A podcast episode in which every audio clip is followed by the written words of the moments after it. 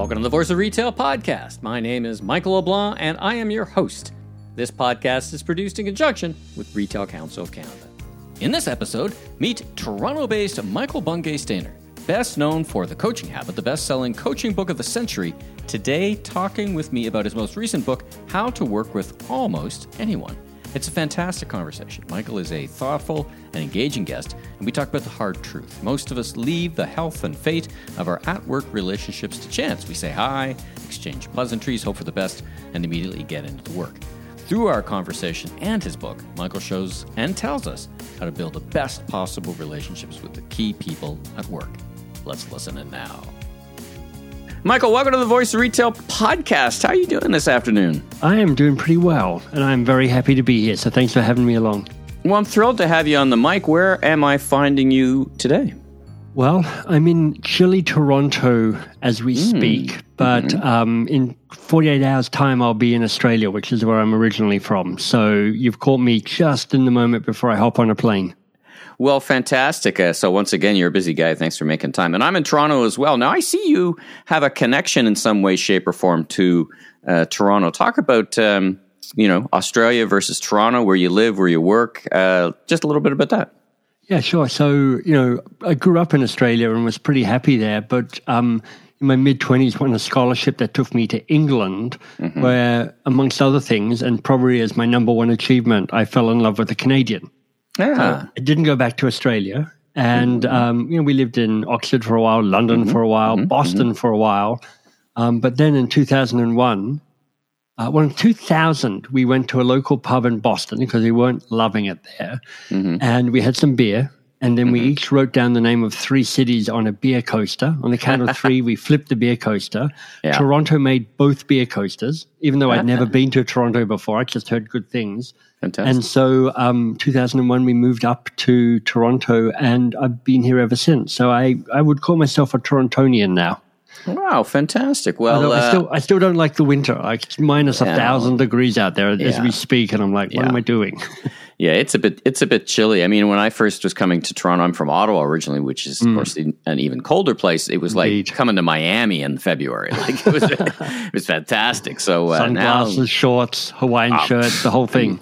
You kidding me? It was fantastic. Well, listen, we we kind of jumped in. I want to I want to get a bit of, you know, you're an interesting cat. I mean, as you said, you went to England on a Rhodes Scholarship. You're a best selling author. You're a personal coach. How did you become who you are? Ah, uh, gosh. I don't know if you ever heard the saying, inspiration is when your past suddenly makes sense.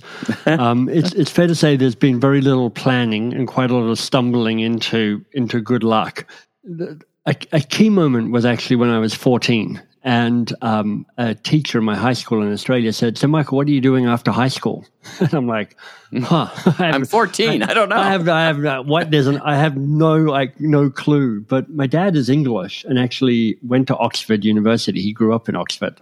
So I said, "Well, maybe I'll go to Oxford University." And my teacher said, "Well," laughed. Well, yeah. you'll have to be a Rhodes Scholar to do that. And I was like, "Okay, well, I don't know what that means, but noted." Yeah. Um, and it planted a seed that actually allowed me, got me over the line to win a Rhodes Scholarship. Fantastic. Um, when I finished, when I finally finished university, and I, you know, I was in university for eight years. I did a, yeah. a, a, degree in literature. I did a law degree. I did a master's degree in literature. Still had no idea what I wanted to be or do when I grew up. Mm. Um, but found myself in the world of innovation, like literally inventing products and services for other companies. And it was a pretty great first job because they were like, we like the fact that you're slightly weird. we, we, we like the fact that you're different. We're trying to be innovative and creative. So you're kind of, we're not going to beat you down and kind of force you to behave and, you know, do a proper job. Um, and so that was a very helpful start. And amongst other things, it got me deeper into the art of curiosity because part of what we would do is we would run focus groups, ask people, you know, how they felt about soup or or credit cards or about a shopping, you know, a shopping brand. Um, and it's where I really learned to go deep and be curious and ask good questions. And, you know, fast forward a whole bunch of ways. I, I moved to Toronto my flight out of Boston was on 9 11. Come on. so wow. the job wow. I had lined up in Toronto fell apart. And mm. um, as a necessity, I kind of started my own business. mm. with no business plan. I'm like, I don't know. I've got a wide yeah. range of apparently useless skills. Um, I'll do, you know, my business plan was, you know, can I find somebody with a pulse and a wallet? And sure. can I convince them to give me some of their wallet? Yeah, yeah. Um, but in the end, I found that intersection between something that I thought was important, which was around how do you bring out the best um, in the people with whom you work. Something that I thought was done badly, um, which was how coaching was taught and trained in organizations. And something I thought there was a business model to, which is, again, um, selling coach training. So I founded a company called Box of Crayons, which in the end became about how do we teach practical coaching skills to busy managers and leaders. And then that got accelerated in like about eight years ago when I wrote a book called The Coaching Habit. And having gone through a whole process of getting turned down six or seven times by a publisher, I, I self published it. And to my great delight and a certain sense of smugness, it's gone on to sell more than a million copies and has become kind of the definitive book for people and organizations to try and be more coach like, stay curious longer with the people with whom they work. And and you would describe that um, on the business side, other other than being offer, that would be your primary. That's what the business is about: helping people be uh, lead better professional and, and personal lives. Is that how kind of the through line what you describe your yeah, business as? Well, I've got a couple of businesses. So Box of Crayons is the is the business to business business B two B, um, and that's about how do we give great managers and leaders and individual contributors the, the skills and the courage and the capacity and the desire to be curious, ask good questions, and, and kind of add coaching to the way that they manage and lead people. Um, the company I have called MBS.works is about helping people find the work that matters to them, find their next big thing, and giving people the courage to kind of do the work that not only makes a bit of a difference in the world, um, but also is thrilling for them and also is a learning growth for them. So they kind of unlock their greatness while they tackle some of the hard things. Oh, interesting. All right. Well, you know, what brought us together uh, today on the mic is uh, your book that's uh, most recently released book, How to Work with Almost Anyone. Who did it's you write the title, book? isn't it? It's, it's like, like yeah, of all the titles, because, I've yeah, written yeah. eight or nine books. And of all the titles I come up with, this is the one that I'm like, man, I nailed that title. That is That's the right. best because everybody, everybody lingers on the almost just as you did. Everybody has a smile on their face when they hear the title. So it was a it was a moment of success. I'm not sure it'd be, you know, if it was called How to Work with Anyone, I'd be, come on, that's bullshit. You yeah. can't work with anyone. I'm like, I don't know. I, mean, there would be a bold faced lie. like, right, right. You, you can't work with everybody. And I certainly don't know the secret to working with anybody, but, but almost anybody that, that I can take a crack at. Very good. Now, who did you write the book for, and and what white space, so to speak? Uh, you're an author. You've written a lot of books. You know, there's both a, you know, there's got to be a, a place, uh, a, something unique about the book. But who who are you? Who did you have in mind when you sat down and put, you know, fingers to keys or whatever how you write and and uh, yeah. talk about that white space for me yeah i'm i'm writing it for people who are in organizations and interact with human beings in the work that they do so a pretty broad audience um, i mean the truth is work happens through people for almost all of us unless you're a monk you know, writing illuminated manuscripts somewhere in a in an isolated room. For almost everybody else, we get our stuff done through people. And the quality of our work relationships, when they're good and when they're bad, has such a big impact, not just on our success, you know, does the work get done or not, but also on our happiness. Right. And, um, you not know, just in, the outcome, not just the outcome of the work, not just the transactional nature right. It, but, you know, the world that is around you as you're doing your life. Because work. everybody listening has had a moment where they're like, you know what? I was doing this project. The work was actually pretty good, but I had a terrible boss or I had a terrible collaborator and it poisoned the water. And at the same time, we've had an experience where we're like, you know, I did this project. The work wasn't that exciting, but man, I had some really good people to work with and it was a fun thing. It was an illuminating experience. But, you know, most of us leave the quality of our work relationships down to chance. You know, we cross our fingers, we hope for the best, and we see how it goes. And I know that people can be more active in making almost all of their working relationships a little bit better. And I wanted to give people a practical guide to, on how to do just that. What's a keystone conversation? You refer to it several times in, in the book. So tell us, yeah. uh, tell the listeners more about that. Well, you start off by understanding that with all the key working relationships you have, um, happiness and success, people who influence that, you want to build the best possible relationship with those people. Uh, not the best relationship, you know, not every working relationship is going to be unicorns dancing through the fields, burping up rainbows. Um, but you're going, look, I want this to be the best it can be between you right. and me. Yeah, that's and a BPR, best possible relationship, has three pillars. It needs to be safe, it needs to be vital, and it needs to be repairable. So, you know, you, you want it to feel like you can be yourself. That's the safe thing. You want it to feel that you can push and provoke and step into the kind of the trickier areas. That's the vital. And you want to be able to repair it because every working relationship gets kind of dinged or dented or cracked, strained or, or whatever. Yeah, yeah, yeah it, it, it inev- inevitably happens, and the research will tell you that the relationships that that continue to thrive are the ones where people somebody's known how to repair that relationship. Mm. And in terms of the best way to get to a best possible relationship, the keystone conversation is a conversation about how we work together before you get into the work. And it sounds obvious, but it is a rare thing because mostly the work always sounds really important. You're like, okay, it's urgent. Sure. It's important. It's the mission. exciting. The mission, it's a right? crisis. It's the mission. That's what we're all getting paid for. We're getting paid to do the work. So let's crack on with it. And the truth is, work happens through people. So if you have a moment to say, hey, how can we best work together so that we bring out the best in each other, so that we avoid the worst in each other, so we give each other the best chance of success? That's going to not only make you feel happier about working with that other people, but it's actually going to allow you to do a better job on the work itself.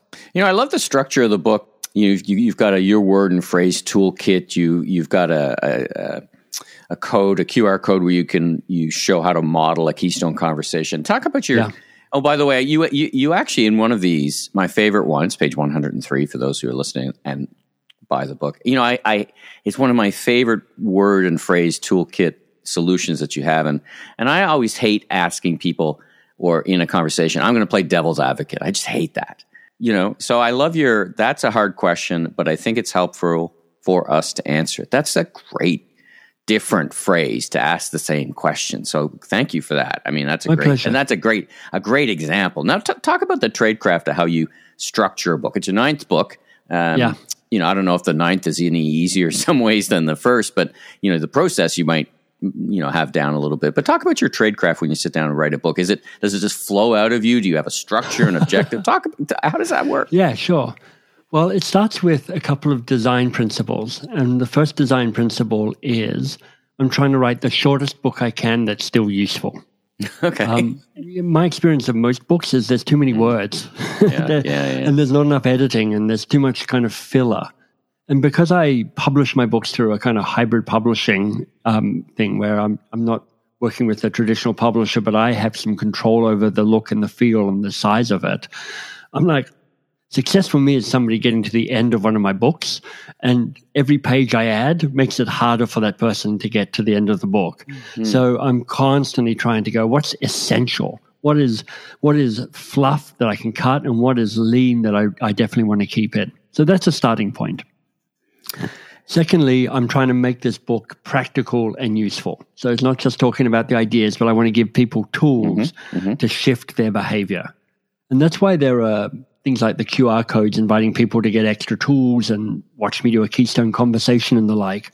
Because I know that a book is often the start of a, a change in behavior, but it's rarely enough for the whole thing. So I want to give I want people to know that the book is a, a portal to an ecosystem of support and encouragement mm. and training and all of that good stuff. I was well, then, it's like a launching point, right? I mean, it's I, a launching point. Yeah, yeah, it's like if I can get you, if this sounds interesting, there's more to help you go further. And then, Michael, I spend a lot of time trying to figure out the structure of the book, to trying to see the shape mm-hmm, of it, the mm-hmm, arc mm-hmm. of it. Um, and that's kind of connected to this idea of you know what's the shortest book I can write that's still useful my bias is to write more rather than less. so I'm well, eight years going, eight years of university uh, will do that. Well, exactly, you, think, right? exactly. Yeah, yeah. So I spend a lot of time with actually pen and paper, drawing the shape of the book. I'll do a mm. little square and then I'll give a kind of headline, mm-hmm. another square, another headline. And I'll kind of go, does it make sense if I'm reading it at that kind of high level? Um, and I probably spend three or four months just playing around with structure and shape and trying to find the arc. And I'll do some writing and then I'll try and figure that out.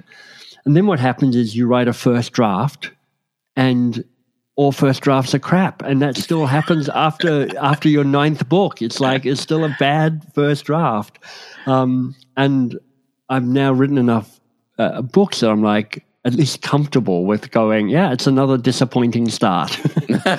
um, but you know, there's then, a positive outcome, so I guess you you kind of yeah, take your you, own you, advice. I suppose, you have to you have to write through the bad drafts to get to the good stuff. Um, right. So I'm like, okay, here's my here's my rough start. Um, and by the by the third draft, it's often something's beginning to emerge. Sometimes mm. you have to start all over. Like mm. a, the book prior to this is a book called How to Begin, which is about helping people find their worthy goals. And I, I wrote 90 pages of this book and I thought it was pretty good. And I shared it with people and they're like, this is this is terrible. Hmm. this is, oh, this is the worst. I don't even know what this book is about. Mm. And I literally managed to save one good line from that first draft. The line, we unlock our greatness by working on the hard things. I was like, that actually is really mm. good. But then I had to rebuild the book from, um, from that single line again. So, you know, sometimes, sometimes it goes smoothly, sometimes it goes roughly, but the, the art of writing, you know, the art of writing is keep writing. Yeah, that well, that architecture you describe is uh, really comes out in the book. It's a very useful book. Not just is it an interesting read, but well, thank uh, you. Yeah, I think you you nailed it there. Now you've probably done. I don't know. I'm going to throw. I'm not even going to throw a number. How many interviews about this book and and your work? Is more there any, one? Yeah, more than one. Uh, less than a million. Uh, is there any question you would wish people interviewing you would have asked about the book of your work that you've never been asked? You know, the thing that gets asked less than I thought it would, which is about the, the final section of the book, which is about maintenance. So the book's roughly in three sections. The first section is how do you prepare for a keystone conversation? I mean, it's kind of setting up the idea of a, a best possible relationship in a keystone conversation. But the work, part one is answering the five questions that I suggest as part of the keystone conversation because you know michael secretly this is this is a bit of a self-help book wrapped in a business book. Mm-hmm, um, mm-hmm. the idea being you know you need to know your own good answers to the five questions of the keystone conversation. You know what's your best? What are your practices and preferences? The good date and the bad date question um, the repair question how will we fix it when things go wrong? The, the more articulate you can be about that the more helpful it is the, second phase of the work is to actually have the keystone conversation. And you've pointed out that there's kind of all these kind of uh, uh, worksheets and toolkits around here's how you literally send the invitation, have the conversation, kind of manage that process. But once you've had a keystone conversation, the work's not done. Um, the, you know, the relationship carries on. I mean, it would be great if it was one and done, but that's just not reality. So once you do that, you're like, how do I keep this relationship safe and vital and repairable? And you do it with kind of with three ways. One is kind of uh, checking in all the time. How are we doing? What's going on? How are you feeling? Here's how I'm feeling. Secondly, you repair often. Um, there's always these kind of micro tears that are happening in the relationship where somebody's a bit disappointed, mm. a bit let down, a bit confused, a bit, you know, disgruntled. And the more you can keep checking back in that and going, do we need to say anything, do anything, just to kind of reorient to each other?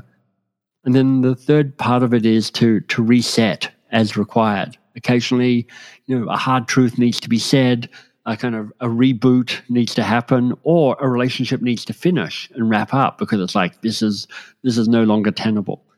And uh, that that final piece around the work of the maintenance of the relationship is the the thing that gets asked least. Okay that last part. Um, I'm still trying to figure out, shifting gears a little bit, I'm still trying yeah. to figure out the implications on work and society and all these things of the COVID era, this weird time we went uh, through. Yeah. You and me and, and, everybody. Well, you know, as, as I re- read your book and reflected on it, I mean, the way we work and communicate, I mean, I've got partners um, that I rarely see Mm. And I talk to uh, retailers who hire very senior people that they rarely see, and they never imagine themselves doing such a thing. Like they just they just didn't even fathom of it uh, pre-COVID. The technology was kind of always always in place, but culturally they never thought about it. Um, mm. You know how how are you thinking about that in in you know these large and small ways or small and large ways and and eh, are we in a transitional period of trying to figure this out or or is it um, you know it hasn't been that long right uh, since it's it's we've had this big yeah. lockdown how are you thinking about the covid era and its impact on the way we we work and live i think there are covid and beyond create a number of forces that make being in healthy relationship with other people harder you know, because COVID disrupted that experience of let's hang out with each other. And that's not the whole of the thing, but there's no doubt that just when you're when you're bumping into each other, when you've got those kind of day to day small interactions, there's a way that that exposure allows you to to kind of build a relationship. Mm-hmm. At the same time, we've all know that experience of being lonely in a crowd, where you're like, "Hey, I'm saying hi to people, but nobody really knows me." Right. Um, and there's a way that through the various technologies we have, you can do just as good a job building a relationship through a camera, but it requires a little more effort. Mm. But it's not just COVID. You know, you look at social media and, you know, yeah. it's really clear that there's a way that you vanish into the infinity pool of social media and yeah. sometimes yeah, and you mistake, right? you know, liking somebody's Instagram post as an act of friendship. And I'm like, yeah. it's, it's, not really that. Yeah. You know, I read I read just today that um, you know, in companies that have people coming back, um, there there are this kind of uh, office furniture where are these little pods that people can work in, kind of mm. little solo pods designed to create a space to work in in an open space office. And, and people are fighting over them. People are like, I just want to be in my little pod. I want to be isolated. Mm. So there's a trend towards um, structurally around all these ways that it becomes easier to isolate yourself. And there's an increase in loneliness and lack of connection. And I think, you know, COVID is fuel on a fire that was already burning. You mentioned, uh, kind of last question, you mentioned um, other things going on. You touched on a couple of them. It's a noisy, messy, dangerous time. Two wars, social media, uh, evil or joy, uh, AI that's got us into a post truth world. You would know that concept well. Uh, mm-hmm. what's your What's your advice to the listeners and how they can focus, continue to focus on improving their lives and their workplace relationships in and around all this stuff? Stay sane and yeah. keep it all together. Well, I'm not sure I have the answer towards you know total sanity. you know, I can't. I'm looking for it myself, quite frankly. But if I if I could offer one thing, it might be this. Um, somebody said this to me the other day, and I thought it was profoundly true. Nobody likes to be the first person to say hello, and everybody loves to be greeted. So there's this powerful insight as to like be the person who reaches out, whether that's literally just being the person who says hello, being the person who says, hey, let's have a conversation about how we're working together to see if we can do a better job at working together. Uh, you know, being the person who goes, why don't I be the person that initiates or reinitiates or reignites this friendship that's gone quiet? Um, I think that act of being the person who reaches out can be is, is a generous act. Well, it's uh, that's advice filled with uh, great wisdom. So thank you for that. The book is How to Work with Almost Anyone. Um, Michael, where do people folk where do folks go to uh, get in touch with you or learn more about the book and learn more about your work? Thank you. Um, look, if, if the book sounds interesting, bestpossiblerelationship.com shows you where to buy the book, which is, you know, everywhere, but it's also, there are free downloads. There's actually a video of me doing a Keystone conversation. So if you want to sort of see what it looks like in mm-hmm. real life, there it is. Um, and if you want just more of me in general and about the other books and kind of social handles, um, the website is mbs.works. Well, Michael, I thank you uh, very much for spending time on the Voice Retail podcast. I wish you much sanity, particularly as you're headed to Pearson Airport.